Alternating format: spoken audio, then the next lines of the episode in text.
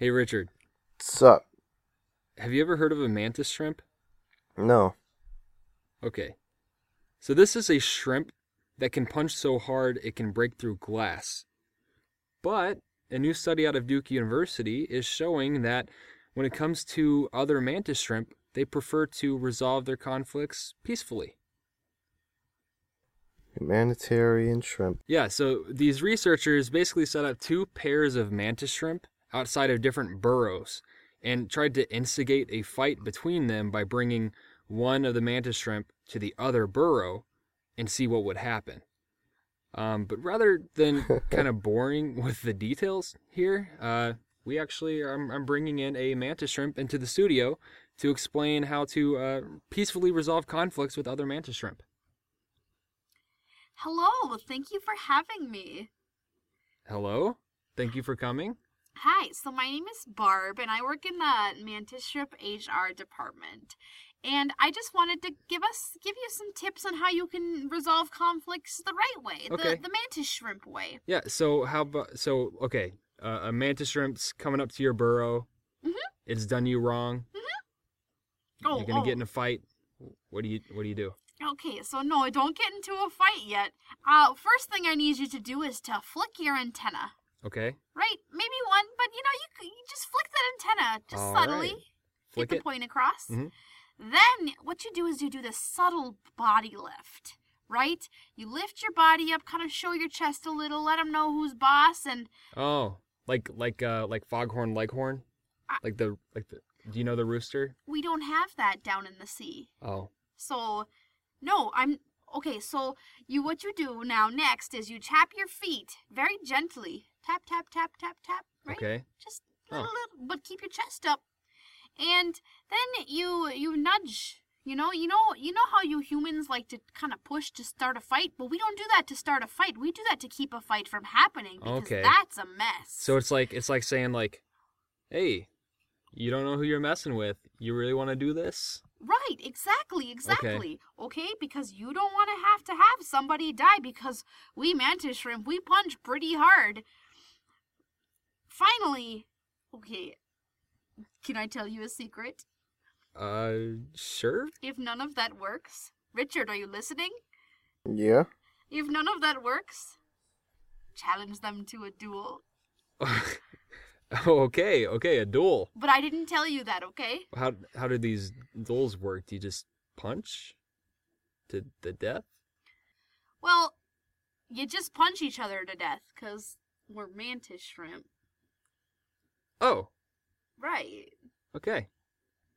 So, uh, all right. Well, uh, thank you, Barb from Mantis Shrimp HR for for coming by. Yeah, time's been ticking while I've been Yeah, sitting I, here. I see your antenna starting to flick and you're starting to raise up your, your chest a little bit. So I'm gonna let you go before things come to blows. All right, thank you Okay. for avoiding that fight with me. Have a nice day, you guys. All right, thanks. All right, Barb was uh she was very colorful in uh, personality and appearance. Yeah, she looked like that crab villain in Moana when he lights up.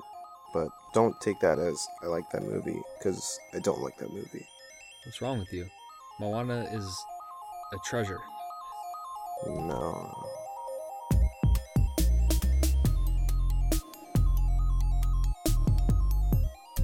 Hey, I'm Devon, I'm Richard. And this is The Wildlife, a new podcast from thewildlife.blog about curiosity, discovery, and all things wild. Now here's a question from Chrissy. This week, Chrissy is asking Is it true that dogs only see in black and white?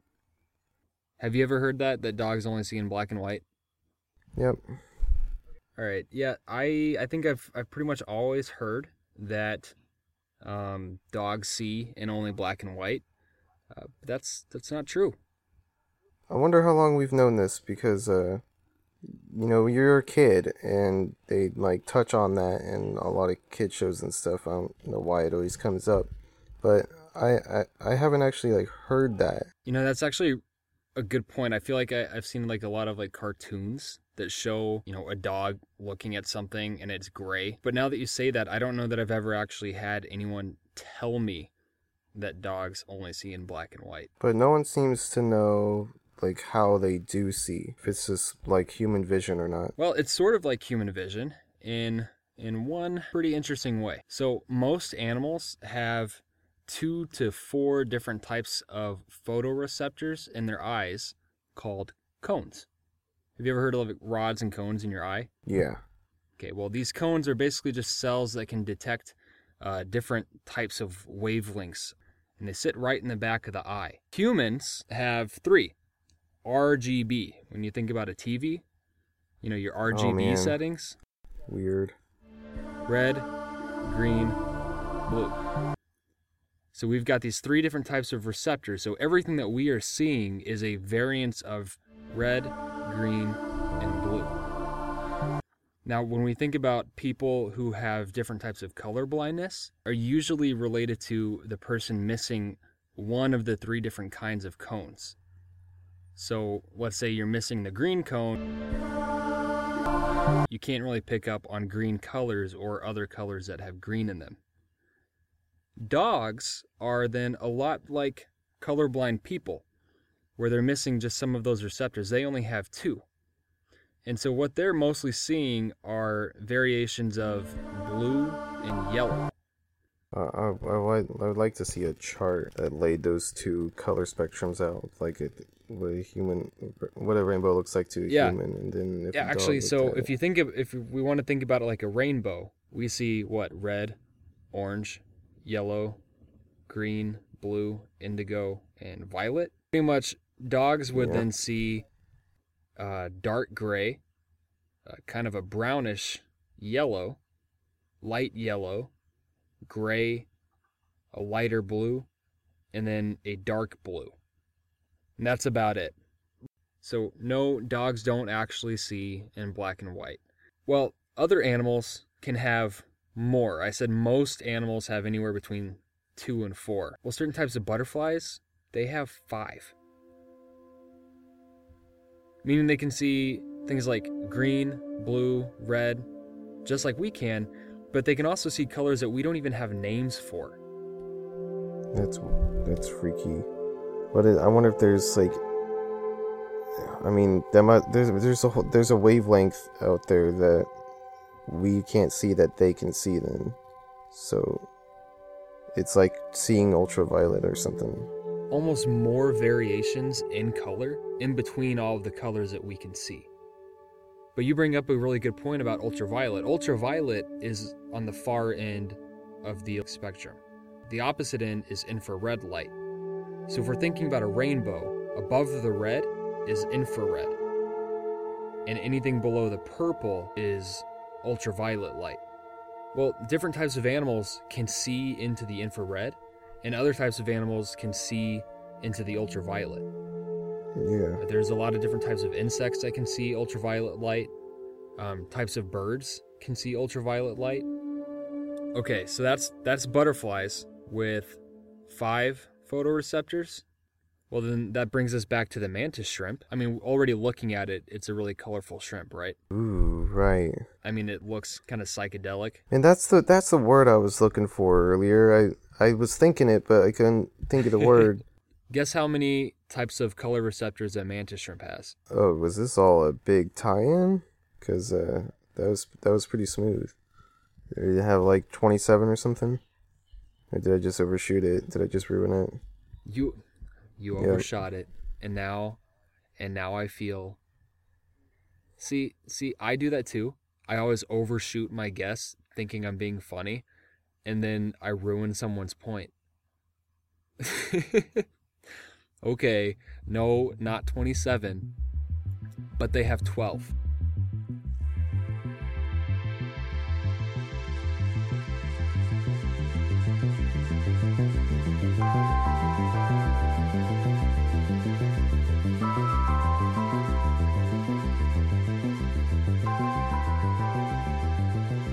That's still four times as many. That's three other invisible rainbows.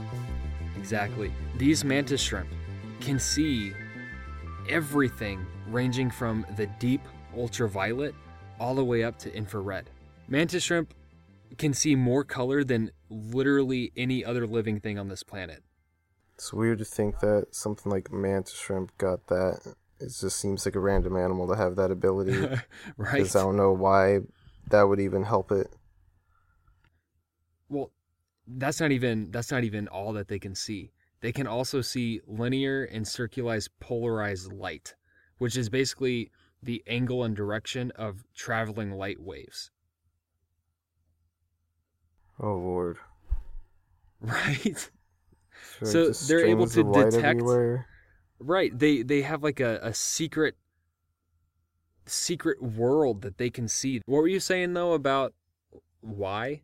Like, you, think if it got so many cones that essentially mean like better eyesight and benefit it in some way, but I don't know what that would way, what that way would be. Yeah. You know, some previous research has actually shown that, you know, d- despite the fact that they can see so many different types of colors, they're not actually really that good at differentiating between really similar colors. Which I guess makes sense. It's kind of like uh you know when a when we're looking at say I don't know, like maybe a yellow green and a really really light green it's just kind of hard to really tell what exactly it is.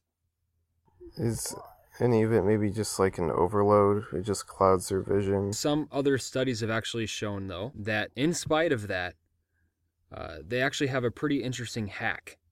Instead of looking at things and then having to think about comparing the colors, they just use those receptors in their eye to just make almost instantaneous determinations about what the color is that they're seeing. Essentially, they're able to just recognize right away that there's been a change in color without having to think about which color it is, what color they're being presented with. And that all has to do with where they live. You see, mantis shrimp, they live in coral reefs. Oh, yeah, there's a lot of color there. Right. And so I guess if you're a shrimp and you're in a coral reef, it's probably pretty helpful to be able to catch, you know, uh, ch- any kind of change around you. If something else has shown up next to you, if something's moving quickly by, I guess you have to think about competition for food. Um, just try to like just think about what that must be like. First off, to be able to see that entire range of color, but to not really be able to recognize that you're seeing all of those different types of color. They they have this amazing ability. You know, it's a shrimp that can see more color than anything else on the planet. But they don't even realize what it is that they're seeing. You know, it's not like they're looking up in the sky and like in shock and awe. like, whoa, man. Like they, they really all you know all that ability does for them is lets them know when the color is changing around them so that they can react to things. But they're not they, they don't get it. They're not they're not really aware of just how much they're experiencing, right? Which, you know, maybe that's why they're so violent. But I thought fighting each other was only a last resort. Fighting each other. Oh. All right, we didn't ask Barb about fighting prey, did we? They s- smack the crap out of them before they kill them. Not even. Okay, you want to talk about the mantis shrimp being amazing? I'm about to blow your mind. Get this. They've got basically what is a spring loaded claw that can punch 50 times faster than you can even blink. They can punch through glass. So I guess they're not at aquariums usually. No, no, no, no. Not usually. Usually, uh, if they are at an aquarium, they have to be behind like really thick glass. Because they they will they will literally punch out. Not only that, but if they're at an aquarium, they usually have to be completely by themselves to prevent them from punching something to death. We're talking like the one punch shrimp. one punch man, one punch mantis shrimp. Okay, so this as if that's not already crazy enough. All right. This is a punch from a shrimp. So just let's let's think about this. If they're strong enough to punch that quickly, right? Yeah. And when they punch, they're delivering about 160 pounds of force. So when you fire a gun, the tip of the gun is hot. That's because anything moving at that speed, especially with something Yeah. around it, is going to heat up. When a mantis shrimp punches, it actually heats the water up around it really briefly to the temperature of the surface of the sun. Uh, that, that that does it first. It, it's actually something called super cavitation, where it actually really briefly boils the water around it. And not only that, but each of these little bubble bursts creates a miniature sonic boom with a release of light. And these little miniature bubbles are sonic booming when they burst. And it's that whole mixture of things that can usually kill the prey if if it missed the punch. So humans weren't actually the first animal to break the sound barrier. I I've literally never ever thought about that before. And now it is time for the animal sound of the week. Last week's animal sound of the week. Richard, would you do a drum roll? Last week's animal sound of the week was a zebra. Dun, dun, dun. Um, we didn't have anyone guess, but that's okay. this week's animal sound of the week, though, I, I imagine we're going to get some guesses for, right? and this is this is a good sound this week. As always, you can send us your guesses on Facebook at The Wildlife for a chance to win a prize. Maybe not a great prize. But a prize. All right, this this week's sound. Ah! Ah!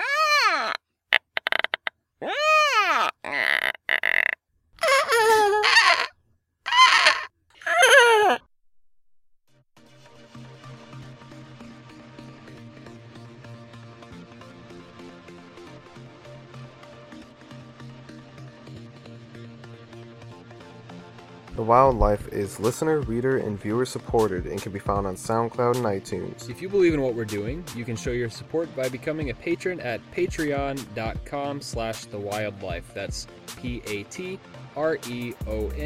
dot com slash the wildlife. When you become a patron, you'll gain exclusive access to content and have the opportunity to appear on our show to ask us questions or help read the credits. Thank you for listening, and be sure to subscribe to our podcast in the iTunes store and share it with your friends.